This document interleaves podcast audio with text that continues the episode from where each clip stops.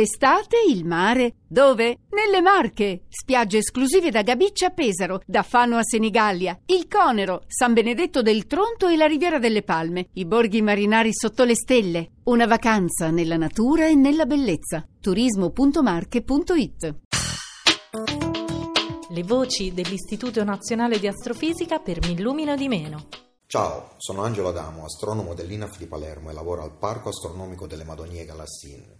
Sto al buio perché voglio tentare di riscoprire la paura, ma anche e soprattutto lo stupore che provavano i nostri antenati al sopraggiungere della notte. So già che, pur impegnandomi, non riuscirò mai a immedesimarmi del tutto in un uomo preistorico coperto di sole pelli animali, capace di sentire un immediato aumento della sua attenzione nel captare nell'oscurità eventuali segnali di pericolo. La notte si riempiva di rumori strani, di frusci diversi, di animali sconosciuti e per questo da temere.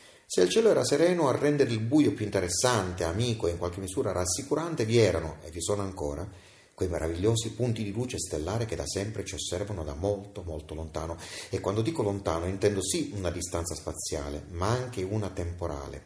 Quelle luci stellari sono infatti preziose testimonianze di un passato cosmico e dopo un viaggio avventuroso negli spazi siderei, giunte stanche alla nostra atmosfera, esse combattono e perdono la loro ultima battaglia con un'altra luce, quella prodotta dai lampioni che ci impediscono la vista dell'immensa volta celeste, schiacciando la nostra esistenza in un bagno di luce artificiale dello spessore di soli pochi metri. Per una volta quindi accogliamo al buio le luci stellari, concedendo loro subito cittadinanza. In fondo non chiedono altro che di approdare nei nostri sguardi, così da raccontarci moltissimo, non solo dell'universo, ma anche di noi stessi, di quello che siamo, di quello che eravamo, di quello che da sempre temiamo e di quello che desideriamo.